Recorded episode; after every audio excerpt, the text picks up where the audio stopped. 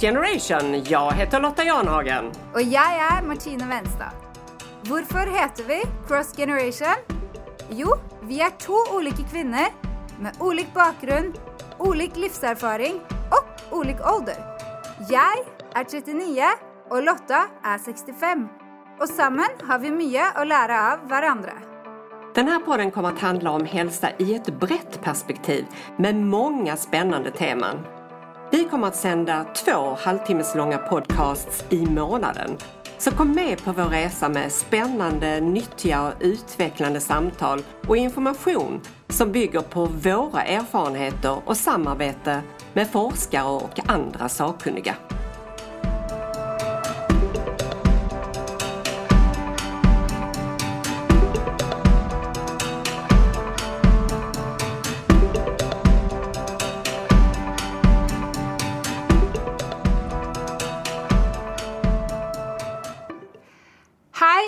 Välkommen tillbaka till Cross Generation. Vi är väldigt glada för äntligen vara tillbaka i studion i dessa coronatider. Och idag ska vi snacka om relationer och varför det är så viktigt för oss. Men Lotta, kan inte du först snacka lite om det vi snackade om i förra podd? Jo visst, Martine hon berättade att träning påverkar dig så att du fungerar bättre, kroppen reparerar sig bättre, celler, blodcirkulation, lungor, tarmar fungerar bättre när vi rör på oss. Vi är skapta för det. Och motion skapar livsglädje och ger dig mer ork. Jag gav er ett tips om ni vill börja dansa ballett eller om ni redan har dansat förut. Jag dansar hos Helsingborgs äldsta dansskola Annofjälls, men inte just nu av naturliga skäl. Martine berättade också om att inte gå för hårt fram med motion och kost i början, för då kan det bli svårt att hålla det. Vi är ju alla olika personer med olika förutsättningar, så baby steps kan vara bra för en del. Kanske började du träna något som du gjorde när du var ung. Martina, har du tagit upp någonting som du tränade med när du var ung? Absolut, för jag var ju när jag var ung. Och jag svømte inte på 15 år. Alltså 20 år blir det faktiskt. Och det har jag tagit upp igen nu och det är jag så glad för. Ja, Ja, ser ni. där ser Här var ett exempel ju. Och så avslutar jag detta med ett uttalande från en forskare. Du kan styra ratten men inte alla pedalerna. Och med det menades att din hälsa beror på hur du lever men du kan inte styra allt. Vad menar du då Lotta? Ja, vad menar jag med det? Ja. Det är ju så här att eh, om vi alla försöker att leva eh, hälsosamt så är det ju ändå så tyvärr att man ibland kan drabbas av någon sjukdom som man inte riktigt förstår själv. Och det är ju detta som han menar. Eh, man kan eh, undvika väldigt, väldigt många sjukdomar. Men man kan faktiskt råka ut för Ja. något i alla fall. Men man kan styra ganska mycket. Ja, och mer precis. än man tror. Ja, Faktiskt. så är det ju. Och jag läste också en väldigt spännande artikel, jag vill bara säga detta väldigt snabbt. Mm. Om hur de nu revolutionerar i Amerika, hur de har fått ett annat syn på hur fysisk aktivitet faktiskt kan kurera vissa sjukdomar. Ja, Men det ska vi komma tillbaka till ja precis. i en annan podd. Martine, berätta lite om vad vi menar med relationer i detta programmet. Vi ska snacka om relationer och varför det är viktigt och hur det påverkar oss. Definitionen på relation är förhåll, förbindelse, orsak, sammanhang eller samhörighet. Alla är viktiga ord i en relation. De flesta av oss har säkert haft både positiva och negativa erfarenheter med och av våra medmänniskor. Vi blir påverket av våra omgivelser. Jag har haft många olika erfarenheter själv och det har säkert du också Lotta. Ja visst, så är det. Ja.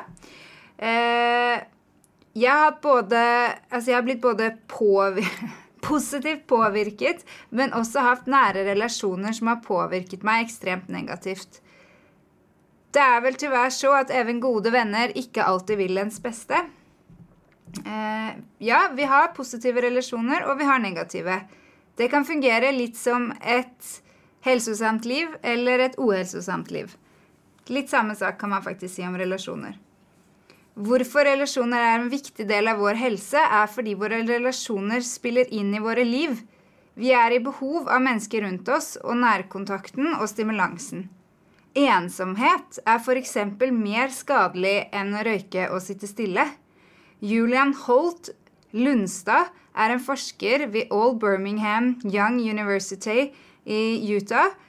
Och hon säger att chansen är hela 50 större för att leva ett längre och friskare liv om man är social, har nära vänner och är engagerad i andra. Detta är därför en stor del av vår hälsa, och det är ett väldigt viktigt tema. Lotta, du har en vän som har skrivit en bok om den moderna vänskapen. Det är spännande. Eh, min gode vän Mats Hilte som arbetar på Socialhögskolan på Lunds universitet som är sociolog och docent säger bland annat att eh, vissa vänskaper varar hela livet och andra kommer och går. Och ofta spelar vänskap en viktig roll i våra liv. Ändå talar vi sällan om den. Är kvinnlig vänskap lik eller olik manlig vänskap? Han skriver också om vårt familjeliv, dåtid och nutid men det tar vi upp senare i familjetemat som vi kommer att ha längre fram. Mats bok och andra böcker som han har skrivit finns att köpa från nätets bokhandlare. Vi kommer också framöver att ha ett tema med mindfulness och då kommer vi åter att ha Mats med inom detta. I Mats bok sägs också att vi har nära vänskaper där vi kan samtala om allting. Och de är oftast inte så många. Sen finns det vänskap som gränsar till det nära och som också kan bli det om vi vårdar och utvecklar dem. Jag återkommer lite senare i programmet kring en del av detta. Martine, har du några nära vänskaper som du kan dela allting med? Eh, ja, Lotta, det är så heldig att det har jag. Vad med dig? Ja, jag har framförallt två nära väninnor, men jag återkommer till dem lite längre fram i programmet. Martine, du hade också några vänskaper som inte var så bra. Ja, jag har haft en dålig vänskapsrelation. Eh, men det är jag helt färdig med nu. Men det tog väldigt lång tid att ta mig ur den relationen. Och det kan vara väldigt svårt att komma ur en relation när man först har kommit in i den, selv om man blir behandlad dåligt. Och i vissa tillfällen så lägger man kanske inte heller märke till att man blir behandlad dåligt. Därför tror jag det är viktigt att vi känner efter hur vi mår hela vägen. Igen är det det här med självinsikt som vi har snackat om i tidigare podcasts. Det är väldigt viktigt. Eh, jag tänker på detta med folk som ändrar beteendet till det negativa i din miljö. Då kan det ofta skyllas att man inte har det bra.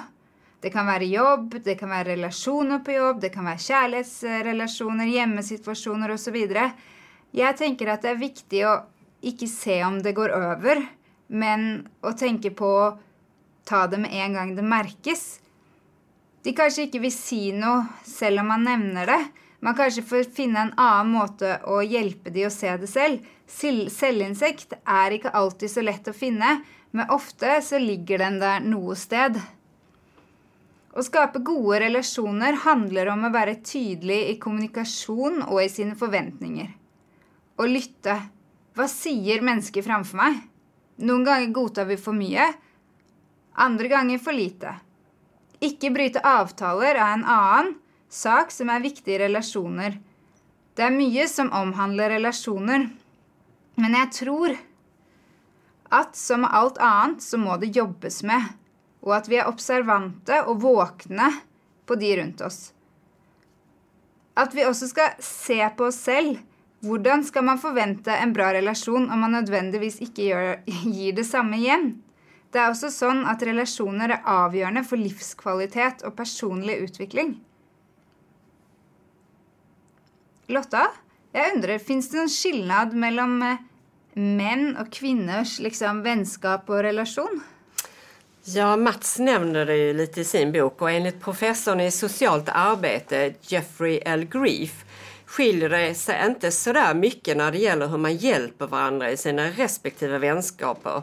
Både män och kvinnor anser att vänskap handlar om att bli förstådd av någon nära förtrogen och att kunna dela personliga tankar och känslor med någon som lyssnar och bryr sig, känna förtroende för och vara lojal med sina vänner ha någon att lita på som alltid finns där, umgås och göra saker tillsammans med uppleva någon typ av likhet som till exempel att dela samma intressen och ambitioner.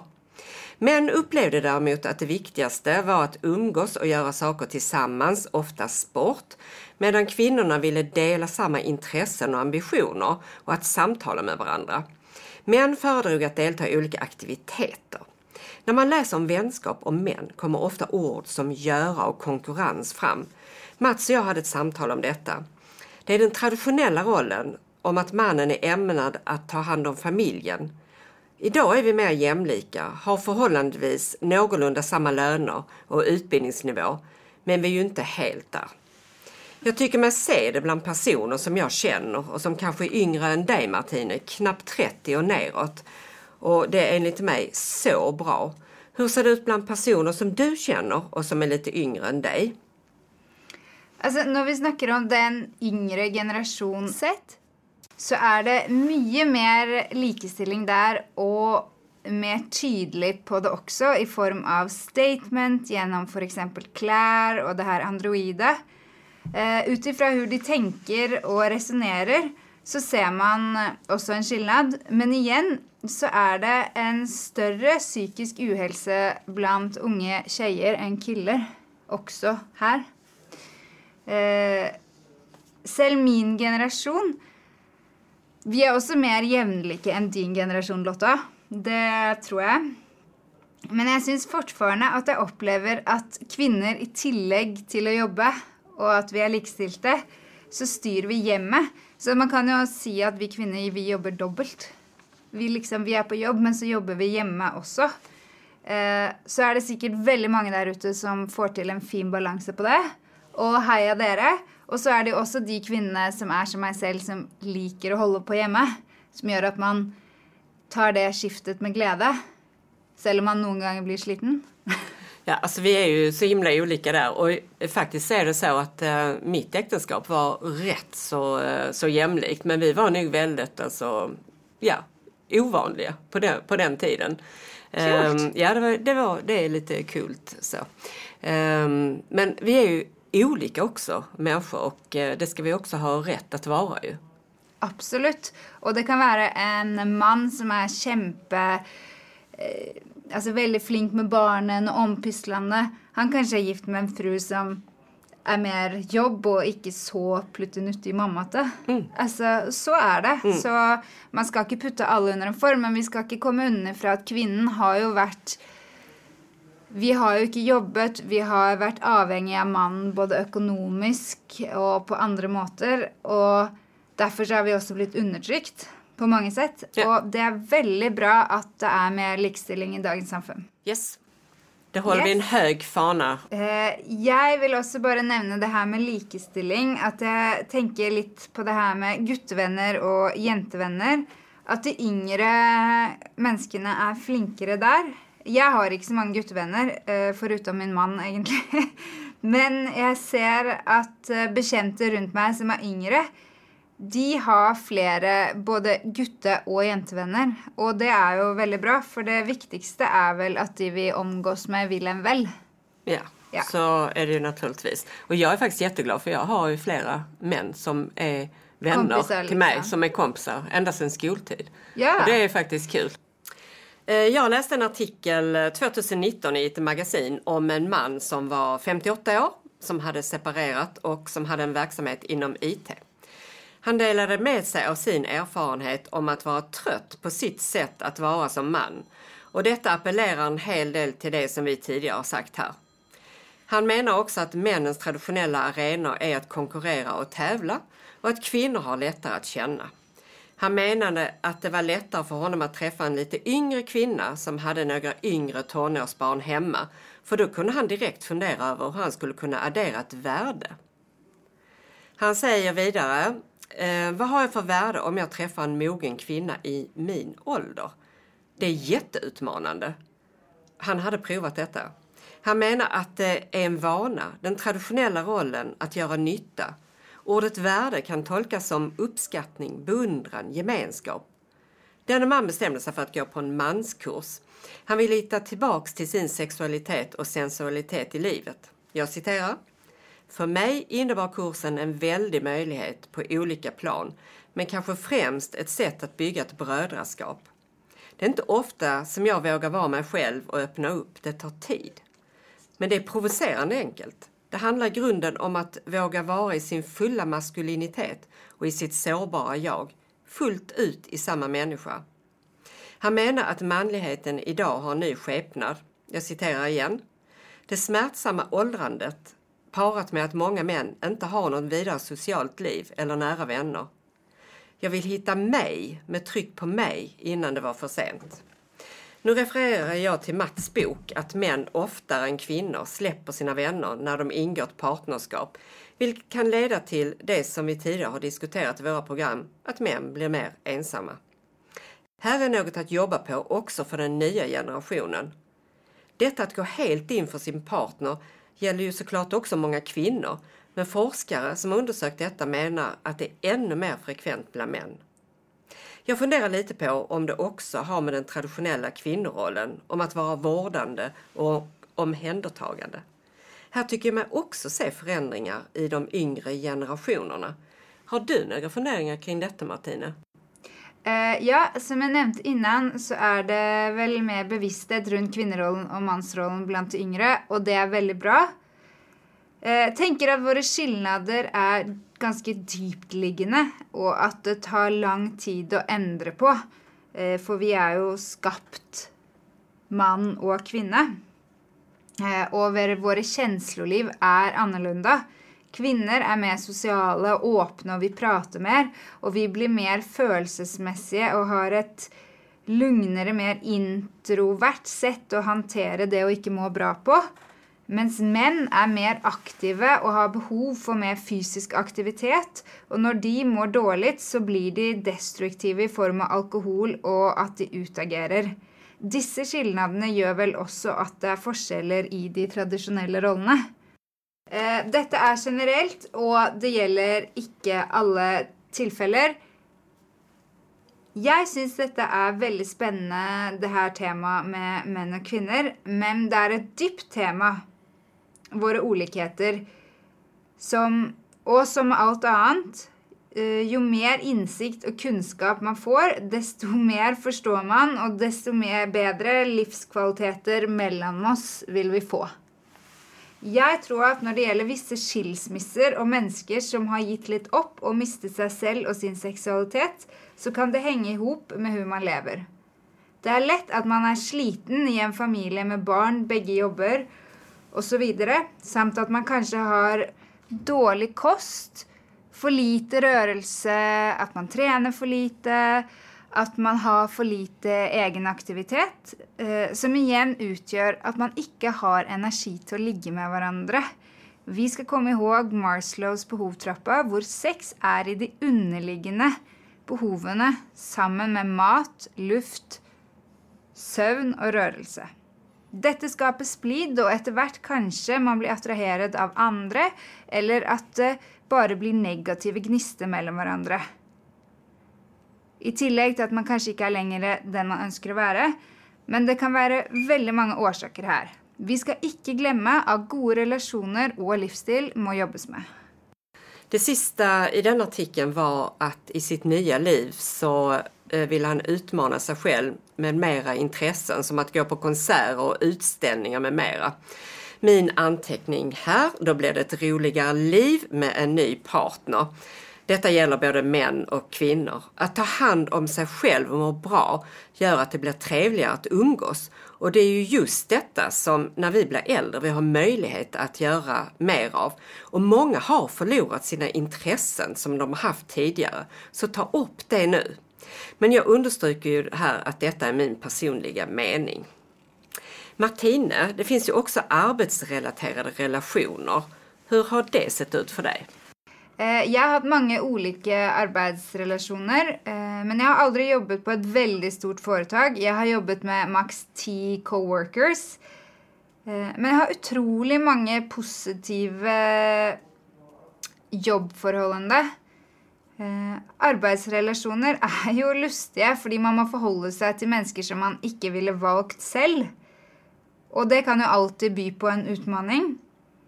Jeg har opplevd det litt ulikt på arbeidsplasser gjennom erfaringer og observasjoner, eh, men opplever at der man ikke verdsetter sine ansatte, så merkes det i form av misnøye, og da blir det ofte misnøye blant de ansatte. Og da er det ikke alltid de er så snille mot hverandre heller. Så det å verdsette sine ansatte Hello, every arbeidsgivere, det er viktig. Det er min oppfatning i hvert fall om man skal ha en bra arbeidsplass. Eh, Lotta, hvordan ser dine jobbrelasjoner ut? Ja, mina arbetsrelaterade relationer. Mm, mina två närmsta väninnor, de är arbetsrelaterade. Den ena från en gemensam arbetsplats där vi fann olika likheter mellan oss. Och den andra väninnan arbetade jag som konsult hos och där fanns också en koppling till vänskap mellan barn. Eh, Jag presenterade de här kvinnorna för varandra och nu är vi ett härligt gäng. Att presentera sina vänner för andra tycker jag att vi borde göra mycket mer. Det är lite snålt med det. Jag samlar kvinnor som jag tycker är härliga och intressanta till knytbrunch fyra gånger om året. Man kommer om man kan och om man vill och det blir alltid så trevligt oavsett om vi är fyra eller många fler. Så det är ett litet tips från mig. Alltså det är ett väldigt bra tips, eh, Lotta, Och jag tycker likadant. The more, the merrier. och vi ska ta vara på varandra. Vi ska liksom inte Altså, jeg har også opplevd det at venninner kan være litt snåle med venninner. Men det burde jo ikke være sånn. Vi burde jo bare være Vi burde bare leke med hverandre, Ja, som barn precis. gjør. Eller Mm, hur? Ja, det tycker jag. Det är så himla bra eh, uttryck också. Ja. Bra. Men du, nu tycker jag att vi pratar om förälskelse och kärleksrelationer. Vad säger du om det? Ja, altså Størst av alt er jo kjærligheten, eller hva, Lotta? Mm. Ja, Det fins mange ulike former for kjærlighet. Eh, men det vi tenker på først, er vel forelskelse og kjærligheten til sin partner. Jeg har en venn som sier at man er veldig heldig om man får oppleve å være forelsket. Ikke alle mennesker gjør det. Men som vi sier i vårt program, så er ingenting for sent.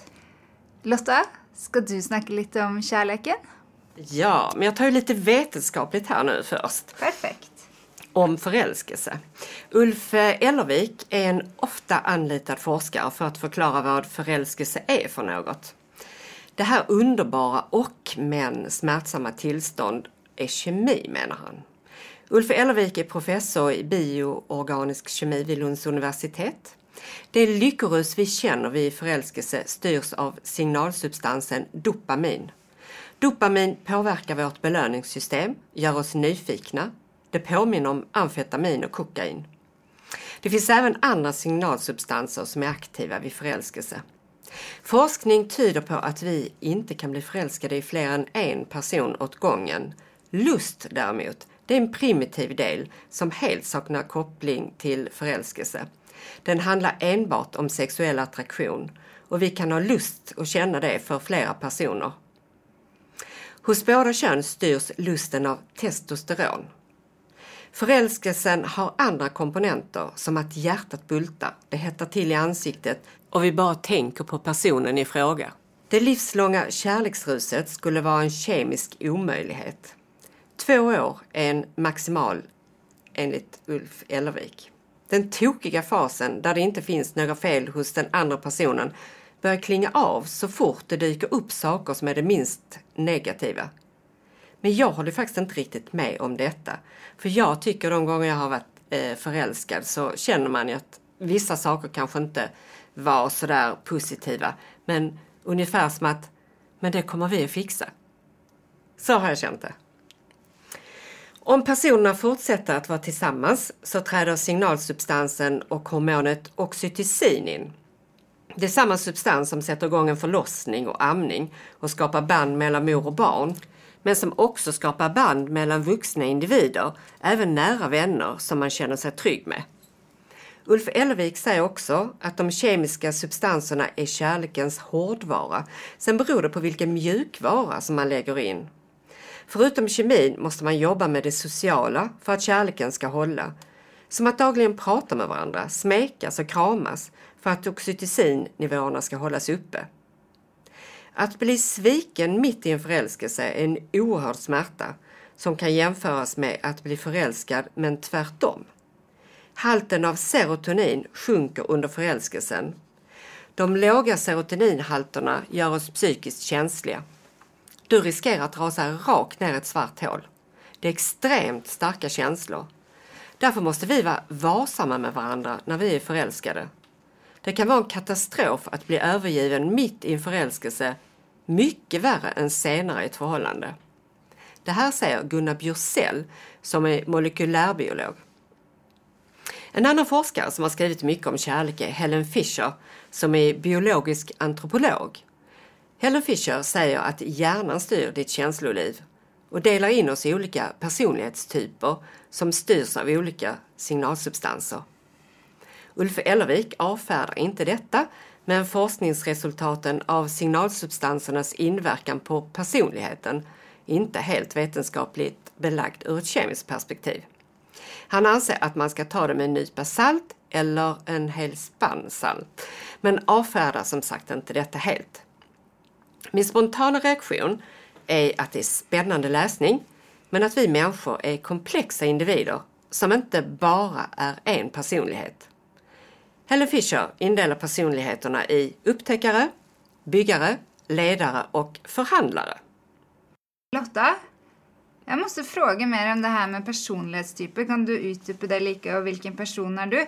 Alltså, jag tror jag är en upptäckare, men jag vet ju inte vad det är. Eller jag bara känner att jag är en upptäckare. ja, Okej, okay, okej. Okay. Eh, då kommer jag att citera från en artikel i Helsingborgs Dagblad från februari 2017.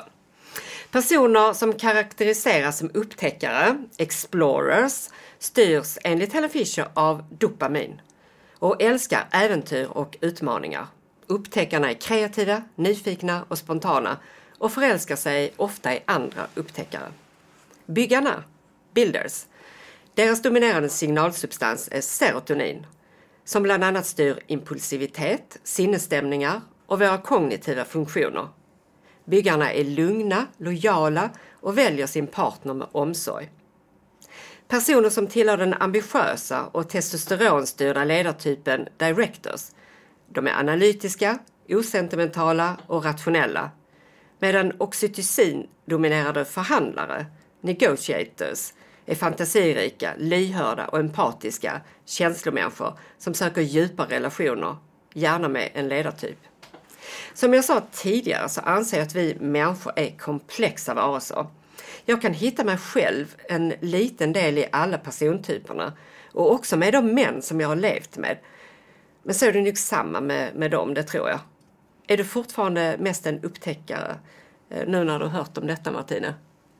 Alltså kanske en större del, men inte helt. Jag tror jag är en blandning. Du är också en blandning? Ja, jag tror ja. jag är en blandning faktiskt. Jag tror också att eh, många av oss är detta. Men, eh, men det, är spännande. Alltså, det är jättekul och man får ju liksom Ja, kanske lite mer insikt. Alltså allt sånt man läser om så ger du en snäva insikt. Absolut. Ja, tycker jag. Kunskap, det är bara att ta till sig. Ja, kunskap är bra. Eh, jag är väldigt tacksam för min man och känner att jag aldrig vill leva utan. Och till trots för allt det där forskarna säger om att förälskelsen bara varar i två år så kan jag känna att den kommer att gå lite. Alltså det är klart att man aldrig sån hoho hela tiden. Vi har levt samman i väldigt många år.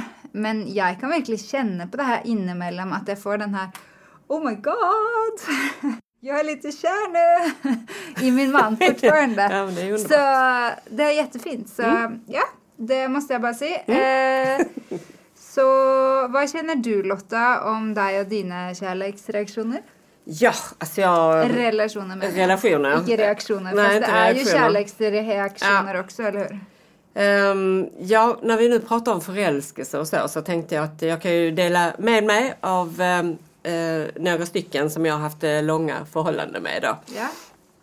Eh, och eh, då har jag haft glädjen ju av att råka ut för det, detta flera gånger. Um, även om det stämmer ju att uh, det kan kännas smärtsamt, nästan som att man är sjuk. Att det är svårt att koncentrera sig, hjärtat bultar och man tänker konstant på personen. Så jag tänkte berätta lite då, uh, speciella händelser inom detta som jag varit med om. Den första man som jag levde med vid unga år var en klasskamrats bror som jag märkte var intresserad av mig men som jag absolut inte ville ha något att göra med just då. Han reste sedan runt i världen ett år och en kväll på en pub så berättade min klasskamrat att hennes bror var på väg hem och visade mig ett foto och jag märkte att jag blev berörd. Två veckor senare när jag kom in på samma pub satt han där och det tog inte lång tid förrän jag satt i hans knä. Och sen var vi tillsammans i nästan tre år. Politik gjorde att vi lämnade varandra, inte känslor, men allt för olika värderingar. Så kan det gå från att absolut inte vilja ha något att göra med en person till att bli ett par som verkligen var förälskade i varandra. Min exman, som jag har mina barn tillsammans med, och hur jag träffade honom, det skulle jag kunna skriva en hel bok om. Det tar för lång tid här att berätta om det äventyret. Han var reseledare och jag var flygvärdinna och det spänner över flera länder och det blev vi i många, många år. Min ex-sambo, som inte finns hos oss längre, han och jag möttes på en buss till Göteborg och vi slutade aldrig att prata med varandra. Vi blev oerhört attraherade av varandra då, så det fanns inget att göra än att avsluta båda vid den tidens trötta äktenskap.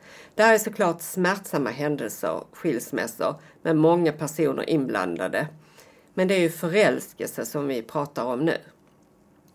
Jag har sen varit med om att bli förälskad genom telefonsamtal via en datingsajt.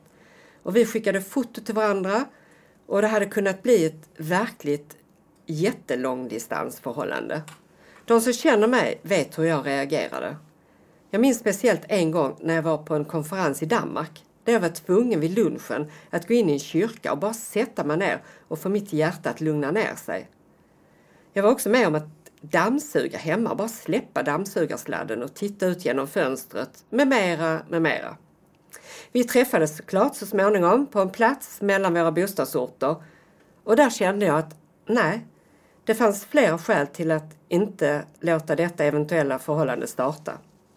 Vi reste hem till våra städer och jag gick i skogen dagen efter och tänkte hur jag skulle framföra mitt beslut till honom och ringde på kvällen. Han blev så ledsen och han sa att han inte skulle kunna klara av ett sådant besked. Så resultatet blev att han fick smsa mig varje dag i ett halvt år. Vi träffades på en lunch en gång när han hade köpt en extra lägenhet inte så långt från där jag bor. Men allt var klart med att det inte skulle bli ett förhållande.